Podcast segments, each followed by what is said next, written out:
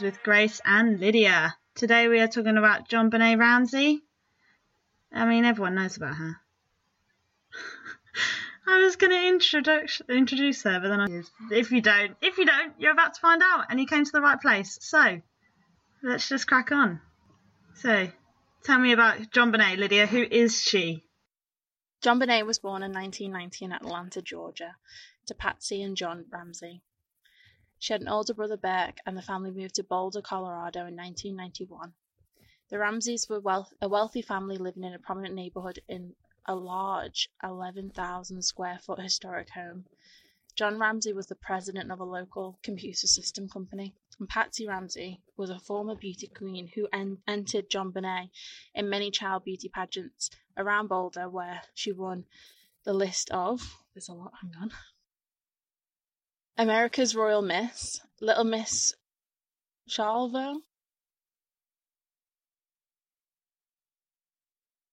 Little Miss Colorado, Colorado State All Star Kids Cover Girl, and National Tiny Miss Beauty.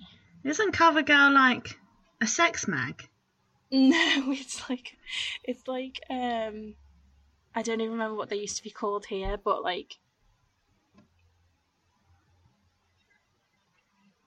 a cheaper version of Teen Vogue. Do you know what I mean? Like it's, it's for young girls, Oh. like and there's like Okay. CoverGirl makeup as well, which is from the magazine, I think. I think that's what I'm thinking of. Isn't that the trend that they were all doing on YouTube not that long ago? Like, oh no, that was Mm. e-girl. You know, like look like an e-girl. Yeah, yeah, yeah.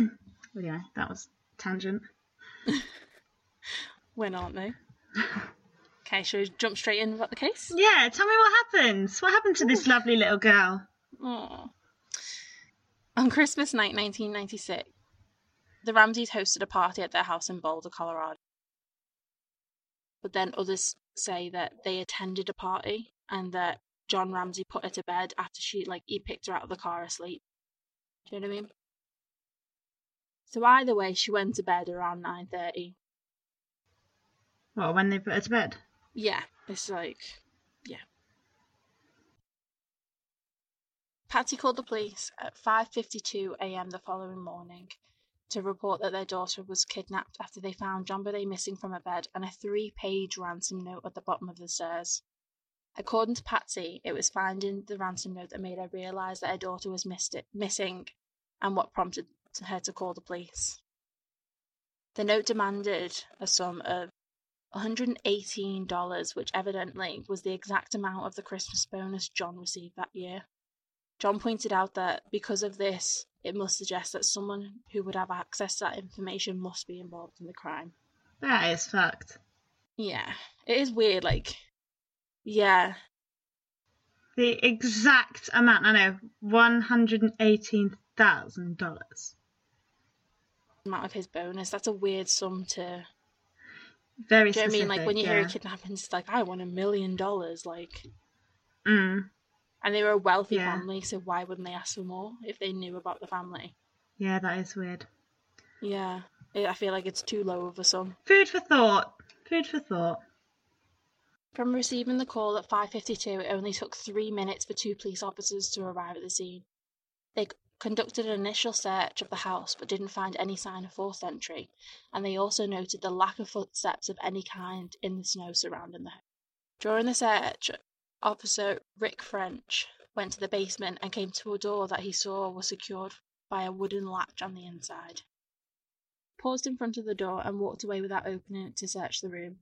He later explained that he only was searching for an exit route possibly used by the kidnapper, and seeing as the door was locked from the inside, it couldn't have been. Behind this door was the room that JonBenét would be found hours later. Uh, that's fucking horrible. I know. She was there that whole time. Yeah. Ugh. The Boulder Police Department shared evidence that they found with the Ramseys and delayed conducting informal interviews with the parents. That is a red flag already. Say that again. The Boulder police. So the police department, any evidence that they found, they immediately shared it with the family. Oh. And instead of when, as soon as they arrived at the scene, instead of taking the parents into separate rooms or taking each family member into separate rooms, which is like protocol, Mm. to like get an initial statement from them. They left them to it. Yeah. Like they didn't like have an informal statement from them. So that's already messed up. At 1 p.m. that day, the detectives instructed Mr. Ramsey and a family friend to go around the house to see if anything was amiss. First place that they looked was the basement, where they found JonBenét's lifeless body wrapped up in a white blanket. John Ramsey immediately picked up his daughter and brought her upstairs, disturbing the crime scene completely. So there are a few factors in this, right?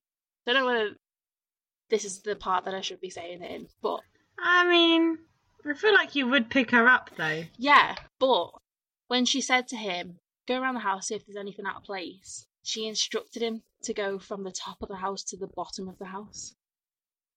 And he missed out the basement. Well, no, he went straight to the basement, straight to that room. Oh, no, he started at the basement. And this is a three, I think it was a three story house with a basement. So it's like a big house. Mm. And the friend noted that as soon as he got to that door, he opened the door. And before the lights were even turned on, he said, There she is. That's JonBenét. Something along those lines. I don't know if it was those actual words.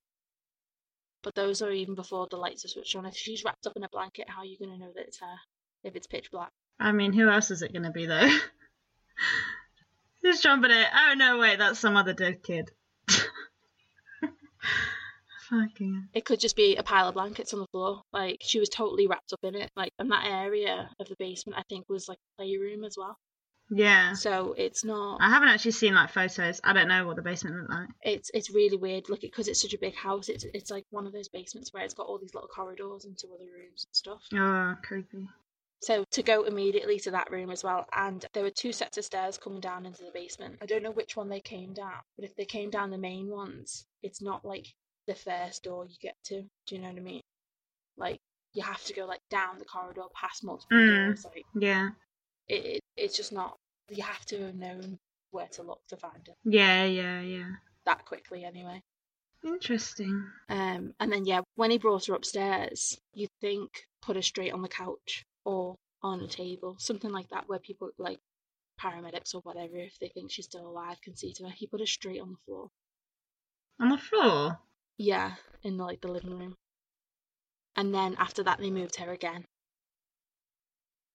Like, even with the police being there, you should know not to move. Like, even if you've moved the body initially, fine, whatever. If you thought she was still alive, you'd have to work on her, wouldn't you? But even as soon as you know that she's dead, you don't then move the body again. Like before the before the forensics or the coroner or whoever gets there. I don't. Maybe this is just me reading into everything. I think I think it is. If I found my daughter dead in the basement, that's what I would do. I would pick her up and cuddle her, and I Yeah, no, I I understand. I don't know. I don't think that's weird to put her on the floor. I think if that's a big open space and you think maybe you need to give her I CPR, don't know. Like I don't know. I think you're being pessimistic. Maybe No, is that the right word? skeptical. I think you're proving him guilty without letting him testify his innocence, Miss Healy. Maybe I am. Maybe I am because like I just know other stuff that doesn't add up. Do you know what I mean? This man is innocent until proven guilty. Do you understand? Not in my books. when are they ever? okay. Ah, During the autopsy, it was determined that JonBenét had died from asphyxiation due to strangulation, in addition to a skull fracture. Her mouth being covered with duct tape, and her wrists and neck were wrapped with a white cord. There was no conclusive evidence of rape, as no semen was found on the body, and her vagina appeared to be wiped clean, although they believe sexual assault had occurred. yeah. The coroner also noted that her stomach content contained what he thought to be pineapple. Mm. Her parents noted that they didn't remember giving her any pineapple, but there was a bowl of it in the kitchen with their brother's fingerprints on it. Although this doesn't really mean anything because you can't put a timestamp on fingerprints. So what do they? What they think? He fed her pineapple and then strangled her to death and sexually assaulted her. Well, no. One of the um, theories that I found from like the documentary I've just watched is that her brother was eating the pineapple, and she's run over and grabbed a bit out of the bowl. Ah. Do you know what I mean? And like run away. And he's gone. That's my fucking And we've all pineapple, you that. bitch. That's my pineapple. Well, just wait. But no, we've all done that. We've all stolen food off our like siblings' plate and stuff like that. It doesn't necessarily mean you're going to touch the cutlery or the bowl itself. So like, it is plausible to assume that she's like stuck her hand in the bowl and taken. Yeah, that's true. But also, it wasn't just pineapple. Apparently, the snack was pineapple and milk, and they used to drink it, like eat it like cereal. How weird is Oh, that? pineapple and milk. What the fuck? oh, it's so weird, what isn't it? the actual hell? Oh, Ugh, disgusting. Bloody Americans. I know, fucking weirdos. No offense. Don't come for us, please. I mean, I feel like I feel like at this point Americans know they're a bit weird. I mean, if you're eating pineapple with milk, you're a fucking weirdo, and I don't want. Don't get it twisted. You're weird, okay? If you're listening and that's what you do, Pineapple is not that's cereal, not guys. normal.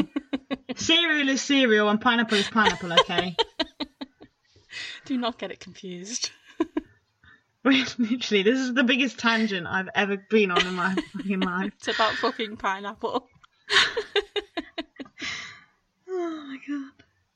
John and Patsy maintained that Burke was asleep in his room all night and there was no evidence to suggest otherwise. Or was there? Ah, are you going to talk about the 911 call now? Yeah. This Yeah. gets me Because gassed. when I've been looking at it, it doesn't say much about the actual event.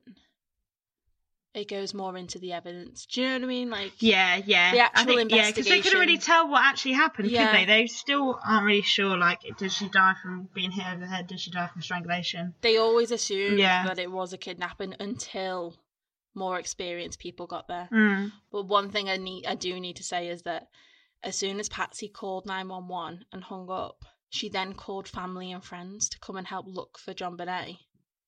And no one stopped all these people coming into the house. Mm. Or and the only room that was blocked off was JonBenét's bedroom. So like the whole house, any evidence that's collected is is you can't use it because it's been conta- contaminated so much. Maybe not any evidence because there is evidence they have used, but like, but yeah, maybe not any evidence. But when it comes to like fibers and things like that, say you find fibers from a certain person and they might add up, but because they've already been in the house, like they've returned to the scene, they have they have like a reason for that fiber to be there. Does that make sense? Yeah, yeah, yeah, yeah. So like it doesn't mean that they were or weren't involved. Mm. So they've just screwed the whole investigation up there anyway. But are they doing it on purpose? Mm, I don't think so because from what I know, like Boulder is an area where this type of stuff doesn't happen often. Mm. So similar to the Zodiac case where the police just didn't have the resources, they just didn't have the knowledge of what like of what to cordon off and what not to and things like that. Mm. So if it was me, purely based on what I learned in uni and stuff, you'd immediately lock down the house, wouldn't let anyone in.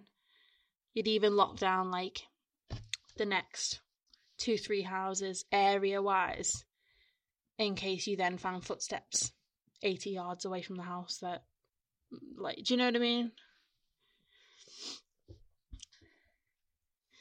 Do you know what I mean? Because you can always find evidence somewhere that's not necessarily within that crime scene. So yeah, everything was con- con- potentially contaminated by then. So just Mm. yeah, it's screwed up. So let's get on to the 911 call because I think this is the most interesting bit. Yeah, Well, not the most, but it's highly important. definitely. So the 911 call came under scrutiny for various reasons. The, pay- the way Patsy was acting on the phone didn't really seem to make sense because she never once used JonBenét's name and she kept reiterating that there was a ransom note. She kept saying it over and over again, like, and I feel like the more people state a certain fact or a certain that's all she wants you to focus on. It's so like you know when someone's guilty of something and they keep bringing it up and bringing it up and bringing it up to kind of see if it's a believable thing. Yeah. Yeah. Yeah, yeah, yeah. And it's like it's almost like a red herring, like it's obviously a kidnapping. There's a ransom note, don't focus on anything else, like that sort of thing. Yeah, yeah, yeah. It's nothing else. Don't look at me. Like, Yeah, yeah, yeah. Patsy was the one who ended the 911 call, but that the phone didn't go onto the receiver correctly. And because the dispatcher already wasn't, she saw red flags, like, during the call. So she also didn't hang up immediately. She let it record for a little bit longer. mm, So this is this isn't typical. Usually people stay on the line with the 911 with 911 until the police get there or until they know they're sure the police will get there soon yeah. in case anything else happens or they need to radio the police to let them know where they are, that sort of stuff. Yeah, yeah, yeah. Patsy didn't wait on the line to give additional details or hear if the police are on their way. She hung up so abruptly that the 911 op- operator asked if she was still there. There are six seconds at the end of the call between the time Patsy went to hang up the phone and the call cut cutting out completely on the recording. These six seconds have come into question many times because some believe that in the background of the call there seems to be more voices being heard talking. Throughout the 90s, enhancements of the tape were carried out a number of times, and there has been a lot of mixed thoughts on what actually was heard during during this short time. And when you listen to it, six seconds do not sound like a long time at all. But when you listen to it, you're like, oh, actually, you can hear like maybe like a, a decent snippet of a conversation there. Mm. It actually is, yeah. It actually, when you think about it, actually, Yeah, you can get a couple of sentences. Sorry, you can get a couple of sentences in there, can't you? yeah, definitely. In the documentary, The Case of John Benet Ramsey, they had an enhancement carried out on the tape. This enhanced audio of a six second period picked up what sounded like a snippet of a conversation between a male voice, a female voice, and a younger voice. hmm and it should say that it's not clear like so anything that they hear or the what they think they can hear is purely what their mind's letting them hear do you know what i mean like Mm. So yeah anything they hear is just what they're assuming is being said or not being said like it took me a few times of hearing it and thinking oh yeah actually that does sound like this so Mm. it's not a it's not an exact science to enhance an audio like that. So what they believe they can hear in those six se- seconds are John Ramsey saying, "We're not speaking to you," in the tone of a father talking to his child. So quite not condescendingly, but you know that like when you're in trouble with your dad. Like they take a certain tone, and then you're like, "Oh shit!" Like, oh fuck, I'm in trouble. And then the next second, they can hear what sounds like Patsy Ramsey saying, What did you do? Help me, Jesus. And then another voice, a younger voice, possibly Burke, comes on to say, What did you find? Ugh. Yeah, it's creepy, isn't it? And in this same documentary, they interviewed the um, 911 operator. She had never been interviewed before about what she heard on the other line, or if she heard anything. So when were they interviewing her? So this documentary came out in 2016. No way. Yeah. Like 20 years. Yeah. Apparently, an investigator went to see her and said, "Don't talk to anyone until they basically call her," and they never called her. So That's fucking weird. yeah, it's not. And what the Ramseys are like people that had friends in high places. Oh yeah, it's like I think John Ramsey was worth like 6.4 million at the time. So they they were Really? like when I say they're a wealthy family, they're a wealthy family. Like Yeah. Boulder's already quite a good area, and like Hmm.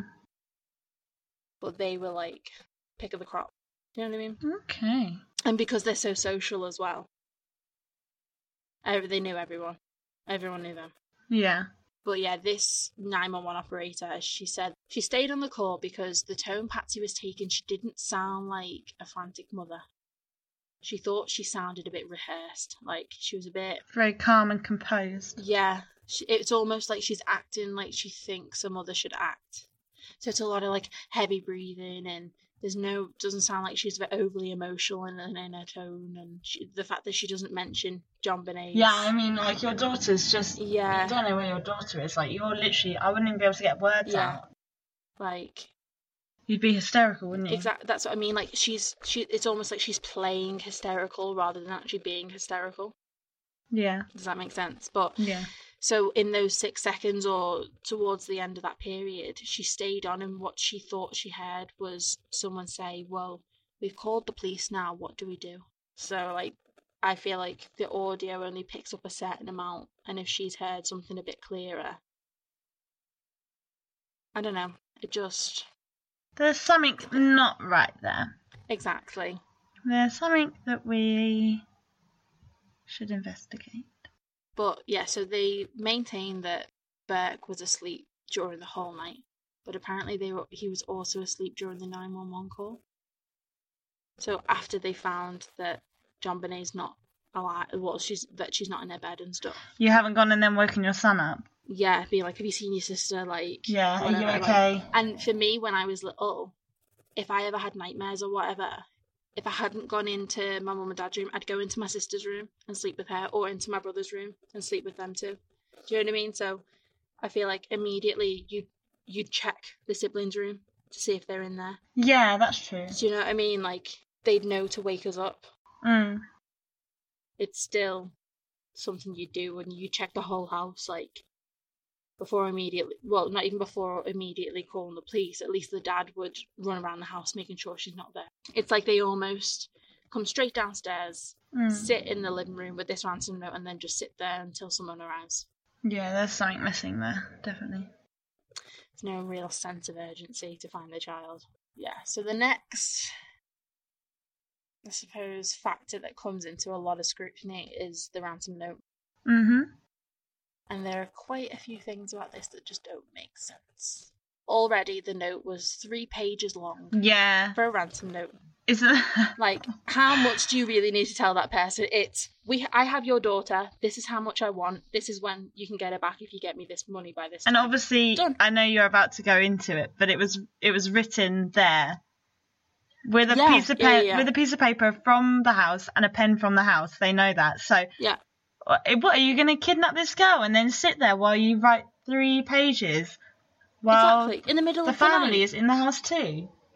Yeah, it just doesn't make sense. I mean, And even the content. I mean, if that is actually true, if there's a, this guy is Oh yeah, he's got no sort of like fear of getting caught. he just doesn't Yeah. understand. Well, he doesn't. It's not as if they've gone and drugged the family to keep them asleep or whatever. Like, Mm. yeah, it's a big house, but it's not that big. They'd still be able to hear you. Uh, it's just the longest ransom note I think in the history of ransom notes. Oh, it's just ridiculous. Like, e- not even ransom notes, but notes from the perpetrator. So you look at the Zodiac, you look at the Black Dahlia, like we've already done. I think the Zodiac was a bit. Obviously, it's a bit more complicated because they used a code, Mm. but even then, it's probably like a paragraph long. Yeah, yeah, Do you know what I mean? yeah. It's not even a page. Exactly. So, investigators found that the note had been written at the scene using a pen and paper within the house, like we've already said. That's not a very uh, organised criminal, if you ask me. Don't take the own pen and paper. I know. Just saying. Would you ever? Were you ever? Um. God, this is gonna make me sound like such a loser. Were you ever a Cub Scout, like a Sea Scout? I was in guides, you- but not for very long. Do you ever remember? I remember it at, at Cub Scouts. You used to um every week whenever you'd meet, you'd have to have this little like seal up bag, and it would have like a pencil, a 20p coin for like the phone box, a piece of string, like, and it was five things. I can't remember what the other two were, but you had five things, and it was like supposedly if you had these five things on you all the time, like, like, you're prepared for anything. you could like- survive anything. Like, Yeah. oh, I'm fucking lost, but thank God I've got a piece of string and 20p. Wasn't that Do just you, remember when phone, do you remember when phone calls were only 20p? yeah? Wasn't that just Like- like engraved in everyone's brain? Like, take a pen with you. Fuck's sake, how unorganized can you get? Yeah, exactly. God, I remember that. And then you used to get in trouble, like if you didn't have all the right things. Oh my god, Yeah. that really taught me some responsibility. Anyway, So the FBI were called in, like they do in many child abduction cases, as far as I'm aware. Like it's always standard, I think. hmm yeah, But even they noted that the length of the ransom note is just completely unusual, and the fact that it was written at the crime scene. I think standard if a child's abducted, they're abducted, and then the ransom note ha- comes later. Do you know what I mean? Like it, it, it arrives in Mm, some sort yeah. of yeah. form. Um, The police believed that the note was staged because the only fingerprints that were on it were Patsy's and the officers who handled it. Hmm. So it could be argued that Patsy's fingerprints that were only on there because she'd picked it up. Oh yeah, that is true. Yeah. I guess. Um, I don't know about any fingerprints on the pen, whether they tested it or what, but I don't know. I know that they matched the they matched the ink of the pen to that piece of paper. So obviously, obviously they know the paper came from the house, but they know the pen definitely did as well because the ink matched. Yeah. Investigators also found that there were drafts of the note first, so they practiced what they were going to say first before they wrote the actual note. I don't even know what to say to this. exactly. So the documentary that I mentioned earlier, investigators also timed how long it might take to write a note that length Uh huh. and with that language and stuff and they timed it at 21 minutes and that's purely with the original note in front of them and then writing it just mechanically. No, so not even like you've got to think about what you're writing. It's probably even longer. Yeah, exactly. Yeah, so it's it's definitely longer Yeah. than 21 minutes. So not only is this supposed intruder found a piece of paper and pen, decided they're going to write a three-page lan- ransom note, they're taking longer than 21 minutes to do this. Like, But do you know what? Like, let me try and say this without confusing the fuck out of everyone, including myself. But it just it just doesn't make sense. Like, so have have you already kidnapped her and accidentally killed her, and then you've written the ransom note? Then the ransom note doesn't Mm. make any sense. Or have you gone to the house to kidnap her and then written the ransom note before you've taken her, when you don't actually know if she's definitely there? Like either Yeah. way, it doesn't add up. yeah, Do you know what I mean? Does that make sense? yeah, definitely. Yeah, yeah, yeah. Like either scenario, She's look, you she's either it, already dead not- and you've wasted half an hour writing this fucking note, or yeah, it's just instead of getting the hell out of the, or the you've area, gone like to commit a crime, uh, really unorganised. You've written this note, and then what if you wrote that note and then she wasn't even in there? mm, It just, I'm not okay with it. You know? yeah, in no way, in no way does it make any sense. Like, I I know the police questioned it completely, but even the public, yeah, they questioned that the family had anything, didn't have anything to do with it, all that, but Mm. they didn't question it enough in my in my books. Do you know what I mean? Like it should have been completely thrown out. There shouldn't have been the press being like, "Oh, so who do you think took her?" No one took her. She was still in the fucking house. Yeah, that's true. No one took Like her. there was no kid. There was no kidnap. Even if someone planned to take her, no one actually took her. Yeah, there, wa- there's no kidnap. There's murder, sure. No kidnap. But yeah, Have we actually spoken about how she died? yeah, the official, but not the extra bits. Oh Yeah. yeah, okay. Because I was just thinking we're talking about this note and this. note yeah, I'm trying to do it in sort of like chronologically. Do you know what I mean? Yeah. Um, so forensic pathologist Michael Baden said he'd never seen a note written like this in his 60 years experience, Hmm. and that he didn't think that the writ- that it was written by an outsider. Don't fuck with the experts. I'm just saying. Just saying. The language and grammar of the note was also highly suspicious. It included unusual use of ex- exclamation marks and initialisms. Well, I saw this thing and they were saying about how there's some words that are spelt wrong, like that you wouldn't Yeah. normally spell wrong, and then there's like the word attache or something with the right Yeah, apostrophe yeah. over the e, and it's like it's just it's yeah. weird. So yeah, there are also several movie references found in the ransom note. Mm. One of the movies being Dirty Harry. Mm. In the movie Dirty Harry, Inspector Harry Callahan is looking for a man who kidnapped a little girl. When talking to this man on the phone, several times he tells the inspector that if he doesn't follow his orders, this girl dies, as opposing to, as opposing say, to saying in the movie the girl was already dead, and in the ransom note, JonBenét was already dead. Oh my god. And in that ransom note, they say this girl dies multiple times. Yeah. You know what I mean? Like it's doesn't make sense. I feel like that's the statement of this episode is like it just doesn't make sense. Yeah. We're all very fucking confused. Exactly. There are also no synonyms A truthful person will usually be consistent in their language and not change their language by using synonyms unless there is justification for the change. Deceptive people will sometimes use synonyms because I've never said this word so many times. I'm really struggling to like keep up with what you're trying to say. Deceptive people will sometimes use synonyms because they are making up the story and not because they're speaking from the heart. If the writer saw John Ramsey as being Mr. Ramsey, then he should always refer to him as Mr. Ramsey. Instead, the writer changes language and calls him John, is an indication that the story is deceptive. Hmm, I don't know about that. Like that's not the only bit. It's just. I even I like- do that though at work. If I'm like talking, if I'm like writing, I don't know something for a prisoner, I'll say like Mr. Smith, or and then I'll and then I'll switch it up to like John or whatever his name is because I don't want to say Mr. Smith. I mean, much. it's not an ex- it. It's not an exact example, but like it's just one of them. Yeah. Yeah. So all three members of the Ramsey family submitted handwriting samples to compare with the ransom letter. Both John and Burke were cleared of any suspicion of writing the note, although Patsy couldn't be conclusively cleared. Dun dun dun. However, a federal court ruled it highly unlikely that Patsy wrote the note, citing six different certified handwriting experts.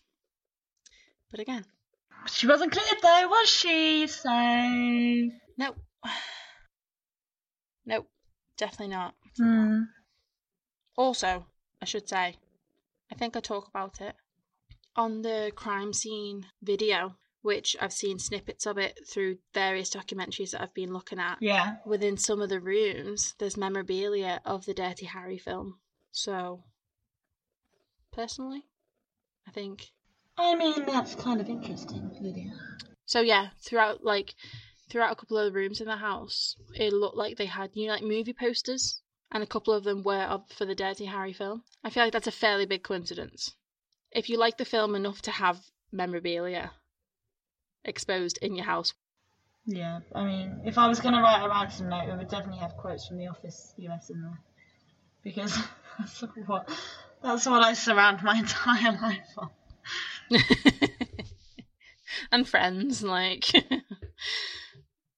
yeah but like that's what i mean though if you watch something enough or you are gonna get the ideas like Oh, definitely. You just quote, you just quote, don't you? Like, exactly like especially if you don't know what you're gonna say like that's what she i said. do it all the time yeah Or Unagi from Friends. oh, Oh, salmon skin roll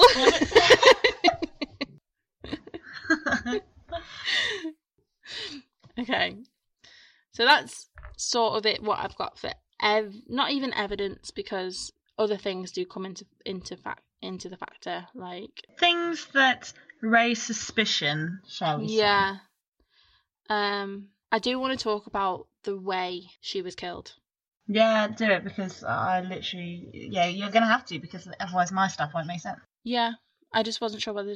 No, yeah, I'll talk about it now. So, in this 2016 documentary, they brought it was a ex FBI behavioral anal- analysis, and then it was a woman from. Um, she used to work as a behavioral analysis. I don't know if that's their actual title, but for New Scotland Yard. So they're highly qualified people to be carrying out something like this. Hmm. And within it, they bring in experts to help them go through the evidence and try and piece things together. And two of the experts were forensic pathologists, like forensic scientists. Did you ever watch the, the Staircase, the documentary on Netflix? Yeah. Yeah. So he was one of the um, experts that they brought in Okay. to advise on the case and stuff. He worked. What, and he did the staircase? Yeah, yeah. Um, he he worked on the O.J. Simpson trial and um the JFK Oh, yeah, assassination, yeah. like all Yeah, sorts. yeah, like, yeah. and the other one was a forensic pathologist. I can't remember what his name is. And again, he worked on the O.J. Simpson case and the JFK assassination. Like he was, he's like he's prominent in his field. Um, so they know what they're talking about. And to do with the actual cause of death, it was originally thought that she was killed by asphyxiation. And the way they thought she was Mhm. strangled essentially, Yeah. is with this cord wrapped around her neck and then tightened using the end of a paintbrush handle.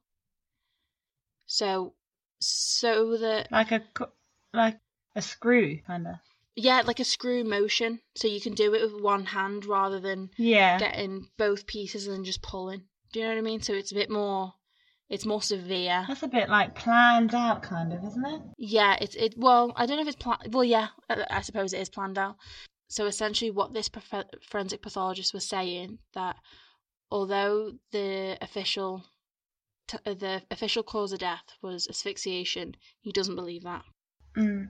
He believes that it was a blunt force trauma to her head because what can happen is that if you take a big blow to your head to the point where it fractures your skull, your organs will still keep going like for a short period of like, not very long, but enough for someone to maybe think, "Oh, she's still alive." And you know what's messed up actually is that I read that it cracked her skull, but it didn't break Didn't skin. break the skin. Yeah, So when you're when you're looking at her, you wouldn't think, oh, she's been hit. yeah. There was the no head. blood.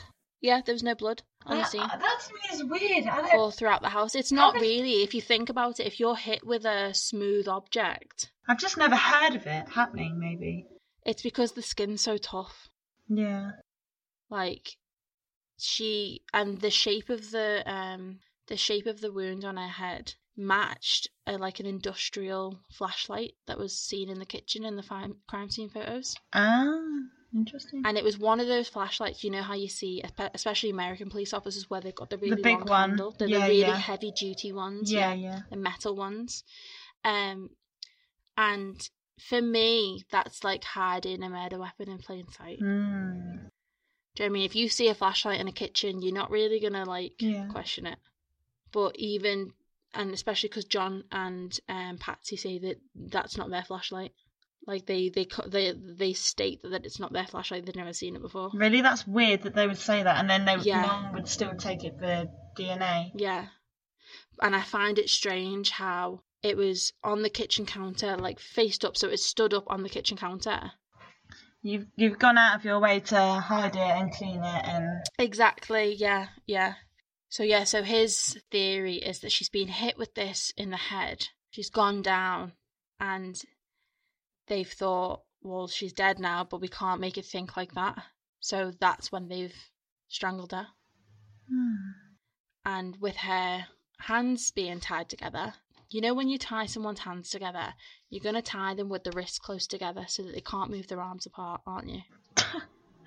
you sound like a fucking murderer. No, I know, but like If If you're gonna how- do it, guys, this is how you should do it properly. No, this is how they explained it in the documentary, right? So it, I think the distance between both wrists was like 15 and a half centimeters. And she only had little hands, and it was tied using a slip knot as well. Mm. And that's the type of knot where you can move it on one side so it opens and closes the Yeah, so you can tighten it. closing. Yeah, so you can slip your hands in and out. Mm. And that must have been done when she was either unconscious or already dead. Because if you're fighting against a slip knot tie, you're easily gonna get your hands out of it. Yeah. And she didn't have any lig- she didn't have any like ligature marks on her wrists because the cord was tied over her clothing. You must. And also there was no They must have hit her over the head first. yeah. Yeah. She would have easily been able to get the duct tape off her face. Mm. because again, her it's not as if her hands were tied behind her back; they were in front of her, and she had space to move. So she could have st- easily brought her her hands up and moved the the duct tape to shout for help if it wasn't her family. Like, mm. so like that's a theory on how she was killed. They don't believe that it was the official cause of death is asphyx- asphyxiation. They believe that it was the blunt force trauma. And then she was made. She, it was staged essentially. The whole thing was staged. That's the main theme, isn't it? Yeah, We're all very confused. yeah, people do believe different things, but for me personally, that's what makes sense. Like the whole thing was staged from the ransom note, from the 911 call to even how she was left. That is from two experts. So there are different views on it. But... Um, so that's it. That's the evidence. Not all of it, but what makes sense Mm. for now. And yeah. hmm Okay, so there are two theories about her death. First is the family member theory, and then second is the intruder theory. Obviously, we've basically already spoken about this. But let me let me give you the lowdown on who we think did what, and then we can decide at the end. So the Ramseys were initially under really heavy scrutiny due to the lack of evidence there was surrounding an intruder theory, and also the questionable authenticity of the ransom note. Yeah. Um, according to Greg McCrary, a retired profiler with the FBI, statistically it is 12 to 1 probability that it's a family member or a caregiver who is involved in the homicide of the child. The police saw no evidence of a forced entry, but they did see evidence of a staging of the scene, such as the ransom note and the 911 call. They did not find the Ramseys cooperative in helping them solve the death of their daughter. The Ramseys had said that their reluctance was due to the fear that there would not be a full investigation for intruders and that they would be hastily selected as the key suspects in the case. Which is fucking ironic. Like, why would you then? Why would you disturb the crime scene if you don't want to be a fucking suspect? Ugh. Like, yes, you were going to be a suspect, Well, and she Yeah. was found in your own house still, so. but also you're always going to be a suspect, especially because it comes down to statistics as well. That doesn't mean that you, yeah, but like that doesn't mean that you did it. Like if they can find if they can find evidence that you clearly didn't do it, then what have you got to worry about? If you're genuinely innocent, So, depending on who is theorising, the person responsible for the death of JonBenét kind of differs. One theory is that Patsy has struck JonBenét in a fit of rage after a bedwetting episode. She was still wet in the bed. How old was she when she died? Six. Six. yeah. Which is, I mean, is that old? I don't know. I mean, like, there's plenty of reasons kids wet the bed. Like, it's not because they just can't control themselves. Mm. But Patsy was also like a former beauty queen. Like everything had to be perfect. Like even the gardener stated that his her initial like thought is, "I just want it perfect. Nothing can be out of place." Do you know what I mean? Like it just seemed like a very controlling person. I think, yeah, because this, because it's been so like sensationalized by the media as well. There's been a lot of Yeah. scrutiny of Patsy because she obviously was like a beauty, like you said, a beauty queen, Yeah, and there was a lot of like, oh, she's the jealous mother. That was kind of like yeah. they made that a thing. But also like there was a lot of scrutiny for her because beauty pageants weren't really a thing in Colorado. Mm. definitely in Atlanta, like Georgia, Texas, in the South, they're a big thing. Beauty thing, beauty pageants and stuff, especially for children. So as soon as the media released those photos of JonBenét, it all in makeup and and all her dresses and stuff, and it wasn't even like a little kiddie pe- like makeup. It was she had like a full face of makeup, like like toddlers and tiaras. Think of that way. Yeah. Like, um, and even some of her friends noticed that she'd like seemed to have bleached her hair and got her highlights, like for a six-year-old. You know what I mean? Like it's not. So like Yeah. as soon as those images came out, like they were saying that she looked like a hooker and stuff like that. Like it's just disgusting what they were saying. But because it's not their sort of way of life, they were imme- their family were immediately like sort of outcast. It's like, well, we don't do that here. Like you're clearly outsiders. It must have been you. Yeah. But anyway, so yeah, there was a lot of attention put on Patsy, like as this jealous mother, like who didn't really love JonBenét, but she didn't actually have any known history of her uncontrolled anger. Um, Burke, who is his who is JonBenét's brother, said that um, they didn't get spanked, nothing like that. They his mum never laid a finger on any of them. Everyone thought they were like a happy family. They weren't really, like they weren't really into punishment. Like Um, Burke, who was nine years old at the time of JonBenét's death, was interviewed by investigators at least three times. A review by a child psychologist stated that it appeared that the Ramseys had a healthy, caring family. And in 1998, Boulder Chief, and in 1998, Boulder Police Chief Mark Beckner said that during an interview with a news reporter, Burke Ramsey was not involved in the killing of his sister. In May 1999, the Boulder County District Attorney's Office reiterated that Burke was not a suspect and the investigators had never considered him a suspect.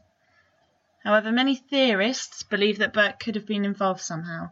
A lot of people believe that Burke accidentally could have killed his sister by hitting her hard over the head with a blunt object. It is then suggested that the ransom note was written by Patsy to help cover up the murder, like you already said, obviously. Some people have argued that a nine year old would not have been able to inflict those kind of wounds on John uh, such as the hemorrhage, in, hemorrhage into the brain. Is that the right? Yeah. Yeah, it's like a bleed into the brain. Um, however, in casting JonBenét, the documentary about the murder on Netflix, several children who were similar ages to Burke were given torches, like the ones found in the kitchen, the industrial torches. Yeah. Um, yeah, the flashlight. and they were told to break open a watermelon. I mean, it's not like a scientific investigation, but two out of, No, no. two out of three of those children were able to do considerable damage to this watermelon with this torch. Even this other one that I watched on um it's on YouTube, so like anyone can go watch it. Um it's called The Case of JonBenét Ramsey. They did a similar thing, but they used a skull. I don't know whether it was an actual human skull or just a replica of a skull. And they covered the skull in pigskin. So it's like it's tough like like our scalp. And then they put a wig on top of it as well. And then they brought in a nine year old of sort of the same build as him. And within one strike, they got the exact same um, injury as what was recorded at her school was having. Hmm. Like, so I feel like, yeah, the watermelon, you could be like, oh, well, it's a watermelon, it can't replicate uh uh the strength of a skull or anything like that. But with this experiment, it's like, oh, okay, it's starting to like It's quite horrible to watch though, because you piece kind of together. you're watching them break these watermelons, and they're like having the time of their lives. It's like they're not even bothered. One kid, Yeah, one yeah, kid yeah. breaks it and picks up a piece of it, watermelon and eats it, and you're like, that's fucking brains. In my head, I'm like, that's fucked. But obviously, they don't realise what they're actually doing is that they're Yeah, showing that yeah. a kid could kill someone. But Yeah. um, yeah. Anyway, for Burke or Patsy to be the killer, the ransom note and the strangulation would have had to be red herrings that conceal other elements of the killing, which kind of, I mean, Yeah. it makes sense that they could be. I mean, with the language that she used on the phone call and like trying to emphasize that there was a ransom note and like someone must have killed her. We've got two two experts saying that yeah she was hit over the head and then Yeah. fake strangled. I mean, and the ransom. And they're not even like I don't even know. self-proclaimed experts. Like they know their shit. So in 2013, it came to light that a Colorado grand jury had voted in 1999 to indict the parents of JonBenét. The indictment cited two counts of child abuse and stated that the parents did unlawfully, knowingly, recklessly, and feloniously permit a child to be unreasonably placed in a situation that posed a threat of injury to the child's life or health, which resulted in the death of JonBenét Ramsey, a child under the age of 16. Can I say something about this? Yeah. This is in the bit that I was going to talk about. So with this indictment, the way a grand jury works is they present the evidence of the case. A bit it's basically a closed door courtroom situation. And with the indictment, all it's deciding is whether the the people on on sort of trial should be seen should be charged Hmm. they should be looked into further, that sort of thing, to then go to trial. Um, but what needs to be noted is that the result of this indict of this proceeding of this grand jury proceeding wasn't known to the public or the media or whatever until 14 years later. Mm. So the way it works is the grand jury give their um their result, which was in this term to indict, but then the prosecutor, the DA, can decide whether to still indict them or to drop the charges. So it, it ultimately comes down to the DA. Yeah. And so what they found is that the DA didn't want to go ahead. And instead of saying, okay, the result came as to indict them, but I'm not going to carry it on, in the press conference, he made out like the jury chose not to indict them. So, in the matter of public opinion, they were like, oh, well, it can't have been them. They've carried out a grand jury. They've decided that there's no prob- probable cause. So we need to drop it. Do you know what I mean? Like, it's just. Yeah. It only came out 14 years later as well because anyone who participates in a grand jury proceeding, whether it's the jury, the judge, the lawyers, whatever, they're legally bound to not talk about it unless another judge orders them to.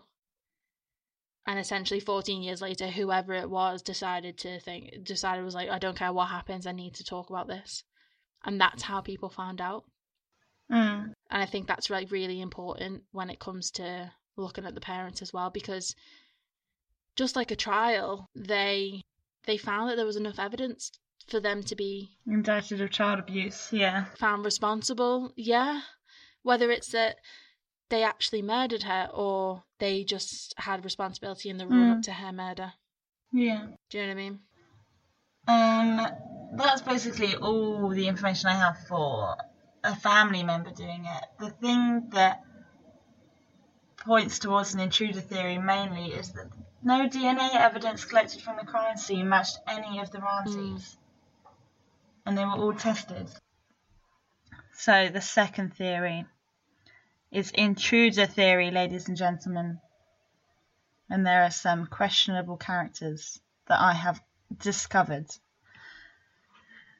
So, early persons of interest included neighbour Bill McReynolds. He had visited the house just two days before JonBenét was killed. Not sure if that's relevant. What you visiting your neighbour's house on Christmas Eve for, though? Because he used to dress up as Santa Claus, Lydia. There's your answer. Oh, so he's Santa Claus. He was one of those creepy Oh. old men that dressed up as Santa. But My kids in- are never going to Secret Santa. I don't know. I watched this document this documentary about it, and he says that like he gets a background check every year. I'm not really sure what yeah, it is. It's I think essentially they have a to anyway. check. Yeah, yeah, yeah. And he said, yeah, like he is not a pervert, basically. Mm. But anyway, let me. This is creepy. This isn't. So I told Lydia earlier that I read the fucking creepiest thing ever, and this isn't it. But we're getting there. Okay, are you ready? Because we're building up. This guy's creepy, but like the next guy's worse. But let's let me tell you more about McReynolds. Um, so his own daughter had been kidnapped in 1974. I mean, that's a bit of a far stone to throw, but that could be. I don't know. His wife had written a play about a child getting molested and then murdered in the basement. What? And then, according to the Denver Post, this man felt, quote, very close to JonBenét. Mm. How creepy. Oh, there's more, there's more. McReynolds had a vial of glitter that JonBenét had given to him, and he took it into heart surgery when he had his heart surgery. And he even Oh. asked his wife to mix the glitter with his ashes if he were to die. But apart That's from, like too close for comfort for me. apart from all these sensationalized details, there is actually no evidence that he is the killer. Yeah. But it's fucking weird. It's one of those things, though, isn't it, that they just look at absolutely everyone. It's weird. Like, not even the police, but the the media, because the media takes over, doesn't it? Like, Mm. The next suspect is a man named Gary Oliva, a former neighbour of the Ramseys who lived just a few doors down. In 2016, Oliva was arrested and charged with possession of child pornography. Now, this is the first time we've touched on it, but I think it's so. I don't know if this makes sense to you, but to me, like, I see a lot of links to JonBenét and Madeleine McCann. They're both pre- they're both pretty taken in the middle of the night. little girls, like- blonde, m- like may or may not have links to child pornography, like paedophilia, Yeah. and obviously we don't know if Madeleine McCann's dead, and we know JonBenét is, but and, and I'm not saying they're linked either, but I just think this child porn, child pornography, and like paedophilia, like, and all these child murders, like, they're linked in a way that like people don't talk about it enough Mm, yeah. and I just find it fucking weird. This is the creepy thing, though. Are you ready? Is this is this it? Hope, like, yeah. This is this is it. Where I read it and I was literally like, "What the fuck?" Bring it on. Let's do it. Even creepier is that in 2000, four years after John Yeah. Bonet's died, Oliva was arrested for unrelated drug charges, but he his possessions were searched, and in his rucksack there was a photo of John Bonet. What? Wait, Right. Why the fuck have you got a photo of this kid? She died four years ago and you were just her neighbour. What the fuck are you doing with a photo? I literally. Oliva told the Denver Post why he had the photo. Listen to this. He stated, JonBenét's murder. This is quote a quote. JonBenét's murder touched me very deeply. She was an exceptional girl whose death was an exceptional loss. I felt the need to build a monument and a shrine to remember my little girl. Paedophile. Hundred percent. What the fuck? What the fuck is wrong with you, Gary? When you hear What stuff like that, if there was any sort of other evidence that could match him, you'd be like, yeah, he did it. So there's this is what's important. So basically, more to it. A high school friend of Oliva named Michael Vale revealed that in an interview, Oliva had called him a day after the murder and stated that he hurt a little girl. Oh God. And he also told him that it happened in Boulder, Colorado. But Gary's DNA doesn't. It's not there. Yeah, that's what I mean. Though, if his DNA, even just a, tr- a, small bit of it, in a random part of the house was there, you'd be like, "Shit, this is adding up now." Yeah, Like, but you it's can't- fucking you can't mental. That people with DNA. literally confess. People literally confess these crimes. He has a photo of this girl, Yeah. And he's got child porn, Yeah, and he still can't get convicted. it's it's Lovely Bones. It's weird. It's Lovely Bones. It's just messed up. You know the film with um, Saoirse Ronan Yes, that was. sticks her in the. I liked that. I really loved that film when it came out. I'm not really sure why, because it's fun. Yeah. But anyway, there's one last suspect, Okay. and his name is John Carr. I've heard of this one. I think. Yeah, this is like he's quite a famous one. So he was a divorced father and elementary school teacher, and he did not actually become a suspect until 2006 Mhm. when he confessed to the murder via email to a journalist called Michael Tracey. Tracey had been emailing Carr for over four years in order to gain his trust. That is some good journalism. Mm. Yeah. I mean, um, so in these emails, Carr used similar language to that was that, that was found in the ransom note, and he also at one point referred to Patsy's mum as Neddy, which was her nickname. Like, Oh, okay. how do you know this? I thought Patsy was the nickname, but okay. No, Patsy's mother. So JonBenét's Oh, grandmother. Pat- grandmother. Oh, okay. Yeah. Yeah. Um, Carr eventually stated that he was in love with JonBenét and confessed to hitting her over the head with a flashlight. Oh flashlight. God. But I, I don't. mean, I mean, it wasn't like common When was knowledge that this? she got hit in the head with a flashlight. This was 2006. uh, was it not common knowledge that it was?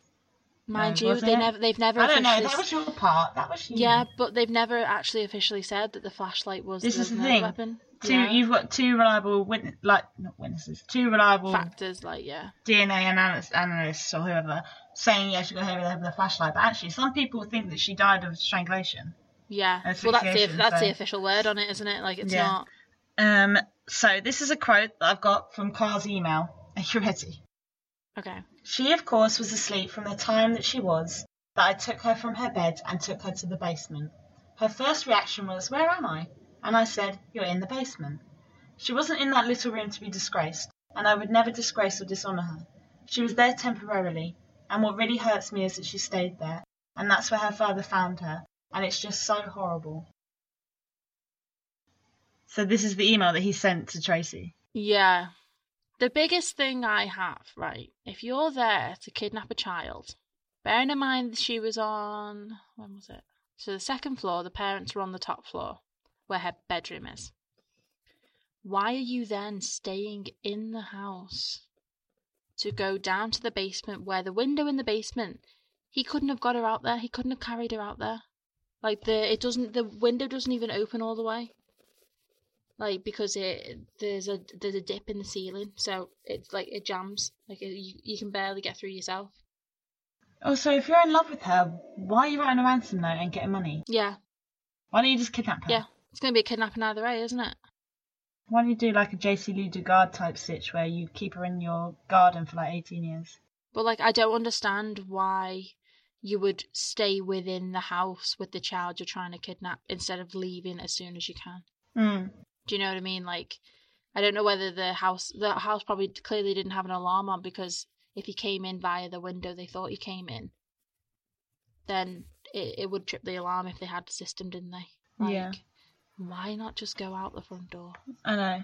Why are you not just leaving? the middle of the night in a residential area, there's probably not going to be anyone around. He was arrested in Bangkok in 2008, where he was travelling and hiding, trying to escape child pornography charges. Yeah, I remember something about Bangkok, like reading about that, but I didn't read too much into it. But listen to this. Listen to this. Karr's DNA did not match that found at the crime scene. Fucking shock horror. hell. Like, I don't know whether they took DNA samples from like every room, whatever. But even if it'd been in a room where the majority of the people walking through, even if it was like potentially contaminated, still wasn't found. Well, what's interesting as well is that the DNA that they are so desperately holding on to is the DNA that they found on her vest and in her underpants. Yeah, Now, what I actually found out as well is that the DNA expert Henry Lee that you were talking about studied Mm. the DNA from this scene. He found that the underwear may have might have just held transferred DNA where it was made from Yeah, the production line, and yeah. this proved, and he proved it by testing on open bags of the same underwear. So he concluded that the DNA evidence at the crime scene was fallacious and it meant nothing. And Mm. it, conceivably, any of the former suspects that we've just talked about could still be the killer. Yeah. She just wasn't raped or sexually assaulted. So I don't. They never actually said why they thought she was sexually assaulted. Just that they thought there was evidence of a sexual assault. Yeah, and I think Do you know I because mean? because Like- you're thinking like paedophilia, child pornography, this girl is yeah. a beauty Like pageant what girl. other These reason would you have grown- to kill a little girl? Grown men are in love with her. Yeah. Like you would just think, oh well, she's probably been sexually assaulted, hasn't she? And for me, when it said that she'd been wiped clean, like on her vagina, that's like wiped clean of everything. Do you know what I mean? Like Mm. if it's totally clean, you've got there's no sort of bacteria or anything on there. Do you know what I mean? Yeah. So like, if that's the case, then why is she totally clean? Like, unless they just mean like clean of, of foreign DNA. Mm. Does that make sense? Yeah. Yeah. Well, clearly not, because nothing in this fucking case makes sense. But still. Well, those are my suspects, so I don't know who you think did it, but Do you want to hear my theory? Are you going to go into theories? Or have we done them? no, I'm done. Well, I've got one conspiracy theory, but I was going to use that at the end. So, yeah, we do that at the end, because I've got a theory, right? It's not even. I. So we didn't end this podcast miserable. This is not my theory, okay? Let's just say I just very highly agree with this theory, right? So, again, it comes back to the documentary that I saw on YouTube because I just thought it was brilliant. I hated the one on Netflix. Did you? Hated the way it was done. Yeah, I didn't like the way it was done. It's like just get down to the detail. Stop going in between like all different actors and like fucking auditions and stuff. no one cares. Just stick to the. Just tell me what- how she died. Yeah, throw in a few recre- recreation scenes. You're sorted. like it's documentary 101. Come on. But okay, that's that passionate part out of the way. I digress. Um, I digress. So their theory was that the family come home on Christmas night to wherever they've been. John has picked up um, JonBenét out of the back of the car because she's fallen asleep because it's late. It's been a big day, like we all did it as kids. And he's taken her upstairs and put her to bed. He's come downstairs, and Burke is still awake, and his mother has got him a um, a drink and a snack, which is the milk and pineapple, and then some tea. Still fucked. I'm never going to get over that. That's still fucked up. Back to the milk and pineapple. But again, that makes sense for the fingerprints on the bowl and the glass. Like, of it just because I think Patsy's fingerprints were on the glass and Burke's fingerprints were on the bowl. Mm-hmm. Um, Patsy maintains that she never made that snack because this is so like anal like detail. But she maintains she never made that snack for him because the size of the spoon that was in the bowl doesn't go with that size of oh bowl. Oh my god! Patsy is me! I am Patsy!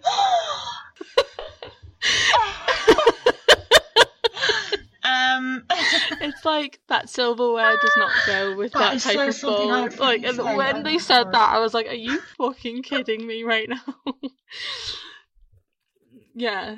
So they Hmm. think that while Burke is downstairs having the snack, Patsy's gone upstairs to finish packing for a trip that they were supposed to go on the next day. And as she's gone upstairs, she's gone in to check on JonBenét and she's woken her up to go to the toilet so that she doesn't wet the bed. Um, and having waken her up, JonBenét's like, she's roused up, she's awake, and she wants a snack. So she goes downstairs, sees her brother is eating her favourite snack, which is the milk and pineapple. She grabs a bit out of the bowl and he chases her.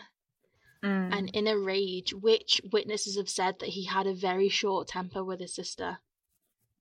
Um, he's grabbed the first thing he's is close to hand, which is the flashlight, smashed her over the head. She's gone down completely, called the parents in, and then it goes from there.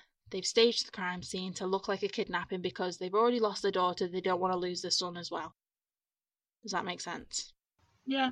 But when it, the reason it makes sense to me that it could have been Burke in a like a, a snap rage is because witnesses say that he was very short tempered anyway. Mm. But about a year and a half before, Patsy would, was called outside to the garden because him and um, JonBenét were playing, and he hit her in the face with a golf club, What the like fuck? in her eye socket, like. oh my god. And the friend was like, "Oh, Patsy told me outright that Burke did it because he just he lost his temper and because she and she saw the scar on JonBenét or like the bruise, whatever, on JonBenét's face. Mm. Um, you don't pick up a flashlight and think I'm gonna lob you over the head with it. Do you know what I mean? Like, Mm. but for me, as a nine-year-old, if you're in that sort of rage, you you're just gonna do whatever, aren't you? You're not. It's not irrational. Yeah, yeah. a rational thought to be like, oh, this isn't meant to be used to hit someone. And kids fight. Like, growing up with two brothers and a sister, we fought all the time. There sometimes were objects involved. Mm. It's what happens. Like, I hit my brother in the face with a uh, snooker cue once. Oh my god, that's terrible. I would Didn't never do split anything like that. Behave yourself. My mum's listening, like. it wasn't. I wasn't trying to kill him. Just yeah, I wasn't thinking. Like it was just I was that angry. I just did it. Like it doesn't mean I'm gonna go kill him a year and a half later. Whatever. Um, but yeah. So for me, that theory makes sense. Is that's why the parents' stories were so inconsistent at the start because they weren't in the room when it happened. Mm. So they then had to make up a story, and because they've made up a story in this sort of frenzied moment, they can't get it straight between them. Yeah, I think I definitely agree with the idea that it was a family member that did it, especially when you look at like the intruder theory. Yeah. I mean, it does make sense, but when you look at the finer details, like the windows, there were windows that were open in that basement because they had Christmas lights coming Yeah. through them.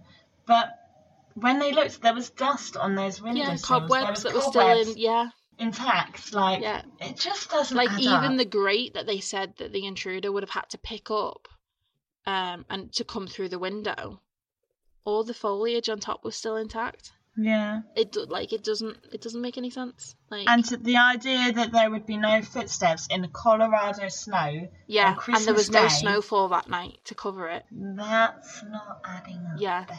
So yeah, So if if there were no there if there were no um footprints, you could say, well, they came up the driveway, came through the front door, and went out that way again.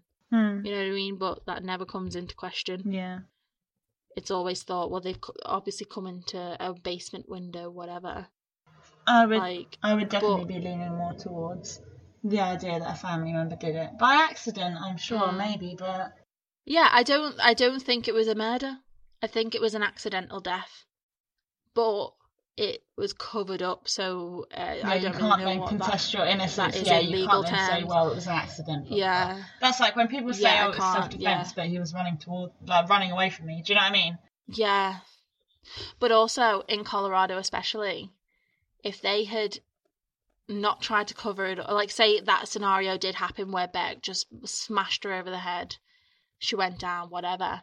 They then called the police for an ambulance straight away. Wouldn't necessarily mean that Burke would be done for like uh, criminal offences because the age for criminal offence in Colorado is 10 and he was 9. So it's that infancy of the brain. So he he didn't know the he didn't know the consequences of his actions, so he wouldn't necessarily have been Yeah. prosecuted uh, for murder or manslaughter, whatever it was. Yeah. So, like, if that's the case, you've then just totally screwed the whole of your family over.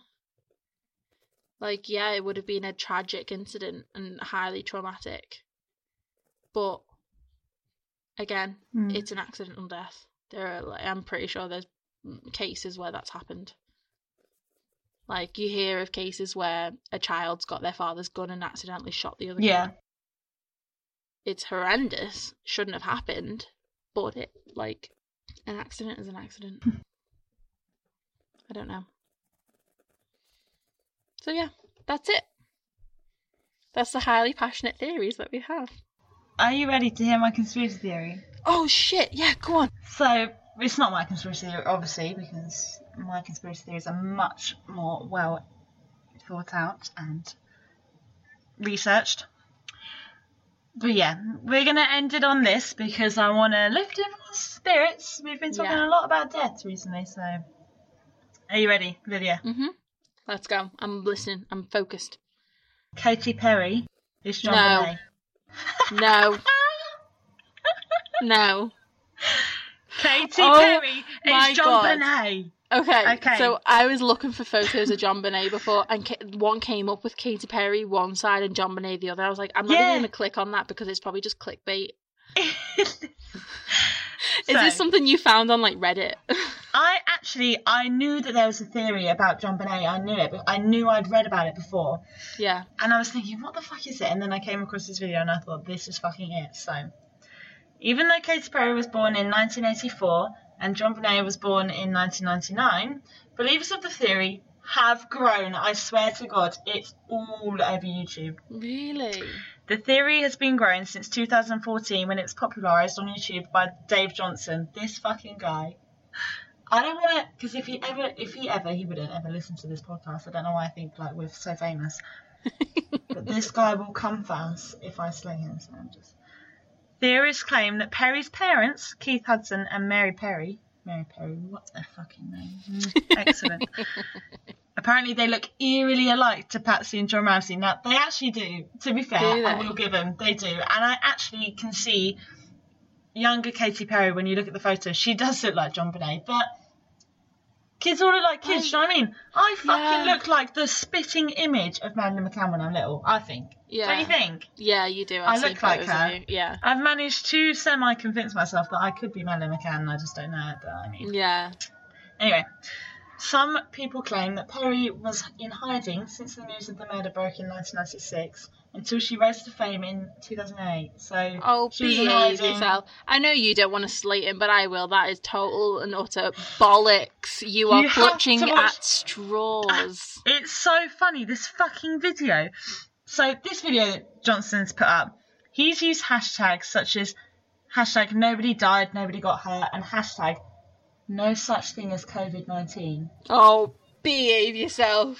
Come on. It's, it's a new updated one. He put a video up in 2014, and now he's got another one. Is he a fucking Trump supporter as well? I don't know, but if you look at his YouTube channel, like there's videos and videos and videos and videos of all these theories, and they just look ridiculous.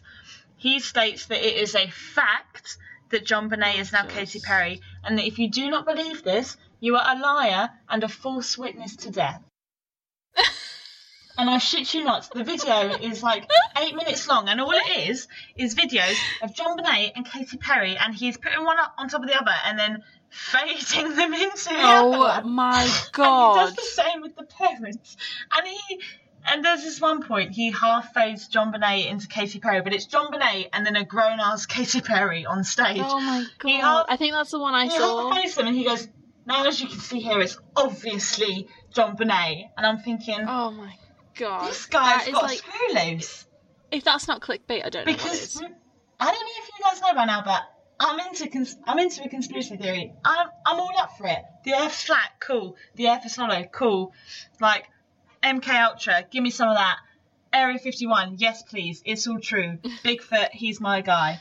But I can't. This. I can't do if it. If you hadn't noticed by now, I am a highly skeptical person, and not in the sense of I'm skeptical towards the norm. I'm skeptical towards these fucking conspiracy theories. Like, Why? They're all true, Lydia. I just, just how, uh, yeah, but I'm the opposite of you. The way you think about them, like, I can't be like, oh, actually, yeah, that does make sense. It just, it, my brain doesn't. What is the most ridiculous thing about this is that she is six years older than her. So say JonBenét. Yeah, but also, Say JonBenét is 10. was the child that he physically brought up and put in the living room? Say JonBenét is ten. Imagine telling her to pretend to be Yeah. sixteen. Yeah. I don't know. Or how is a 16 year old going to play a 10 year old? Yeah. So Like, as you get older, it's probably easier to lie about your age, but not when you're a child. that's my theory. Katy Perry is JonBenét. That is just what a theory to finish on, guys. Okay. So next week, what are we doing next week?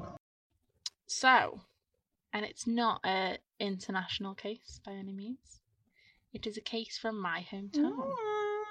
Ormskirk in Lancashire, because everyone's going to know where that is. so essentially, it's the murder of two sisters in the fifties. Um, as- it, it gained national coverage, and especially around this area, it's like it's highly well known. Mm. But the creepy thing is, it happened less than ten minute walk away from my house. Ooh. Claim to Hmm, fame. so this is where we've bigged it up now, and there won't even be any information on it. But Well, I've looked. There's some stuff on Wikipedia, so I'm holding out hope. yeah, we'll we'll work on it. We'll work on it. It, it is what Um, it is. Yeah. I think If it's not, important can to do the less famous ones to give them a bit of time and attention. Yeah, and uh, like especially things in your hometown as well. I never knew about it. Mm. It was my brother that said, "Actually, this one's unsolved. Do you want to? Why don't you look into this?" Yeah. But it was only happened in like, I want to say like 1953 or 1956. So I'm sure there are people around here that still remember that time. Yeah. Especially considering that most of the population in Ormskirk is retirement or elder. And then it's just you. Not many young people. it is God's waiting room. Yeah. so yeah, we'll bring you that. See if I can get any interesting facts Yeah. about it. Yeah, yeah. Well, that's that then, isn't it? So, yeah. Fucking hell, what a long you one. All enjoyed. What a long one. This was a good one, though. It's very sensationalized. Yeah, I do enjoy this. Uh, I found this more interesting than the past two because because of the fact there isn't much on it. Yeah. So yeah. See you next week. Bye. Bye, guys.